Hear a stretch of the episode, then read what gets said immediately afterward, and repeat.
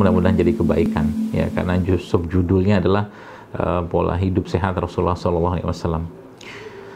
Baik teman-teman sekalian uh, bicara tentang Rasulullah Shallallahu Alaihi Wasallam maka tiada habisnya di sana yang kita bisa bahas seluruh sisi kehidupan beliau dari mulai dari mulai kecil ya hingga beliau wafat uh, adalah pelajaran dan hikmah-hikmah yang sangat besar yang bukan cuma sekedar jadi sejarah tapi kita bisa juga jadikan panduan dalam hidup kita karena uh, Allah Subhanahu wa taala sudah menjadikan diri Nabi kita SAW sebagai suri tauladan sebagai teladan atau contoh buat kita umat beliau sallallahu alaihi wasallam. Dan mudah-mudahan hari ini Allah mudahkan kita untuk sedikit belajar di waktu yang singkat ini uh, untuk mengenal bagaimana sesungguhnya kesehatan yang kita dapatkan atau mungkin kita harusnya rasakan itu bisa kita dapatkan dari mencontoh uh, Rasulullah Shallallahu Alaihi Wasallam. Teman-teman sekalian, kesehatan adalah sebuah hal yang uh, sebenarnya menjadi hal yang sangat penting ya. Namun banyak orang tidak menyadari itu. Bahkan bagi yang merutinkan zikir pagi kita membaca doa di situ Allahumma inni as'aluka al-afwa wal afiyah fid dunya wal akhirah. Kita memohon keselamatan ya kesehatan pada Allah di zikir-zikir pagi dan petang sore atau sore hari kita. Karena memang seluruh uh, ibadah apa uh, bisa dikatakan hampir semua ibadah yang kita kerjakan ini ini memerlukan uh, kesehatan ya. Namun kalau seandainya kesehatan itu dikembalikan kepada konsep-konsep di luar daripada Al-Quran dan Sunnah Rasulullah SAW pasti akan muncul masalah. Ya, pasti akan muncul masalah. Artinya semua pelanggaran-pelanggaran ya atau sesuatu yang menyelisih sunnah-sunnah Nabi SAW pasti akan bermasalah. Contoh, Nabi kita mengajarkan kepada kita untuk uh, katakanlah makan atau mungkin makan dalam keadaan duduk ya. Makan dalam keadaan tenang ya, minum dalam keadaan tenang bahkan minum pun kita dilarang untuk uh, tergesa-gesa ya. Minum suatu minuman itu dalam satu kali tegukan itu nggak boleh ya.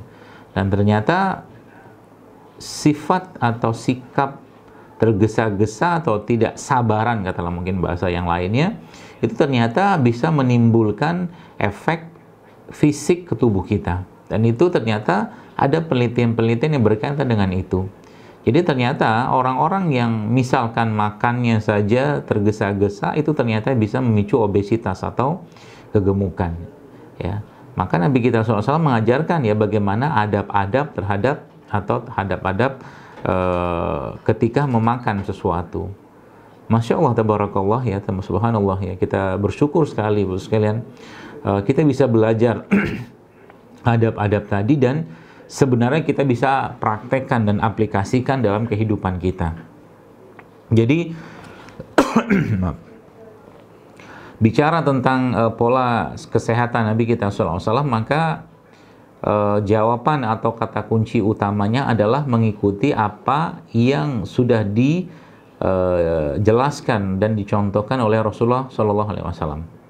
Contoh mungkin ternyata orang-orang yang misalkan ya kekurangan uh, tidur ya, terutama untuk hal-hal yang tidak ada kepentingan. Uh, yang penting atau mungkin urusan agama misalkan dia kurang tidur mungkin belajar agama, kurang tidur mungkin menghafal Quran, kurang tidur mungkin menulis buku-buku yang uh, memberikan manfaat. Nah, cuman sekedar kurang tidur tanpa uzur-uzur syar'i itu ternyata riset saja membuktikan bahwa itu bisa memicu kanker. Ya, itu hanya satu tidur saja. Kita akan berat bapak sekalian mempelajari ini kalau seandainya hal-hal sederhana saja kita nggak fahamin kapan Nabi tidur, kapan Nabi bangun, ya, kapan Nabi makan, ya, itu kita nggak paham, ya. Bahkan ada sebagian orang yang malah justru melanggar uh, waktu-waktu uh, yang sudah dicontohkan oleh Nabi SAW. Contoh, Rasulullah SAW melarang kita untuk tidur setelah subuh misalkan. Ya, Nabi melarang kita untuk tidur setelah subuh. Ternyata tidur setelah subuh ini tidur yang sangat-sangat membuat ya organ-organ dalam tubuh kita itu lemah ya termasuk ada otak di sana ya salah satunya atau mungkin uh, Rasulullah uh, melarang kita tidur setelah asar ya atau setelah maghrib jadi setiap pelanggaran-pelanggaran tadi saja ya kalau itu dikerjakan terus menerus Bapak Ibu sekalian uh, itu akan membuat visi kita akan lemah jadi pelanggaran syariat ya uh, atau sunnah atau petunjuk atau contoh dari Nabi SAW pasti akan menimbulkan mudarat bagi tubuh. Anda kalau mau coba saya kasih contoh yang tidak baiknya tanda kutip. Ini bukan untuk dicontoh, tapi kalau mau jajal gitu, ya, tapi jangan dijajal. Ya. Cobalah makan, ya. Ini tidak, ini sekedar tantangan yang sebenarnya tidak perlu dikerjakan ya. Tapi saya ngelihat orang-orang yang maaf makan dengan tangan kiri misalkan. Kemudian dia makan dengan berdiri ya. Dan makannya sambil tergesa-gesa. Itu ternyata karakter atau e, mental atau emosinya itu ternyata tidak baik ya. Orang-orang yang makan dengan tangan kiri, orang-orang yang makan dengan berdiri, bahkan makan sambil berjalan, sekalian ya karena di situ ada pelanggaran dari petunjuk Nabi kita Shallallahu Alaihi Wasallam. Maka akan muncul masalah di situ, ya, terutama eh, apa tuh namanya habit ya, atau mungkin kebiasaan, atau mungkin emosinya akan bermasalah. Jadi jangan dikira orang yang makan eh, dengan menyelisihi sunnah Nabi itu tidak ada perubahan dalam dirinya, ada. Ya, dalam sebuah eh, acara ya, eh, Zoom juga sepertinya dengan salah satu persatuan lah, persatuan profesional seperti itu beberapa waktu yang lalu, saya sampaikan kepada mereka ya karena mereka eh, ya perkumpulan inilah itu mereka ada erat kaitannya dengan banyak uang ya. Jadi saya katakan hati-hati dengan uang ya. Eh, terutama uang-uang atau harta yang tidak halal. Ternyata subhanallah harta yang tidak halal itu Bapak sekalian bukan hanya sekedar bukan hanya memberikan pengaruh ke emosi mental, sifat atau sikap seseorang, tapi juga bisa memicu munculnya penyakit-penyakit berat dalam tubuh seseorang. Waliyahzubillah. Saya sampaikan seperti itu. Jadi jangan-jangan e, ketika ada pelanggaran, contoh misalkan kita bicara tadi ada tidur ya mungkin ada mungkin e, pola makan tadi kemudian kita sekarang bicara tentang harta harta haram atau mungkin makanan yang halal. Jadi konsep misalkan kalau ditanya. Konsep makan dalam Islam itu apa?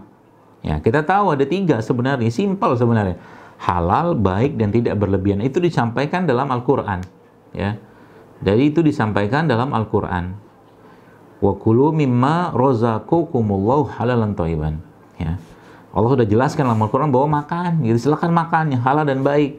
Masalah zaman sekarang, ya kata Nabi SAW, sudah ada hadis yang Nabi jelaskan bahwa akan tiba suatu masa di mana orang tidak peduli lagi dengan apa yang dia makan. Halalkah itu, haramkah itu?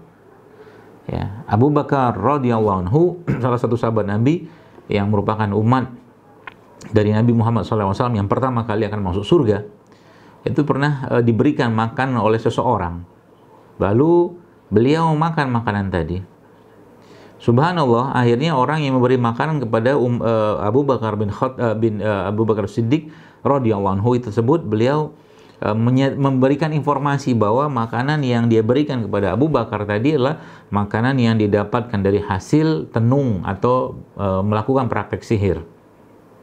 Bapak Ibu tahu apa yang dikerjakan Abu Bakar? Abu Bakar memasukkan e, jarinya ke dalam tenggorokan atau kerongkongannya untuk memaksa makanan tadi keluar dari badannya atau mungkin mulutnya.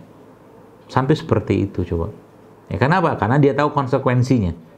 Karena e, orang semulia e, Abu Bakar Siddiq radhiyallahu itu tahu konsekuensi dari makanan haram yang dia makan tadi ya dan itu berat sekalian ya itu berat ya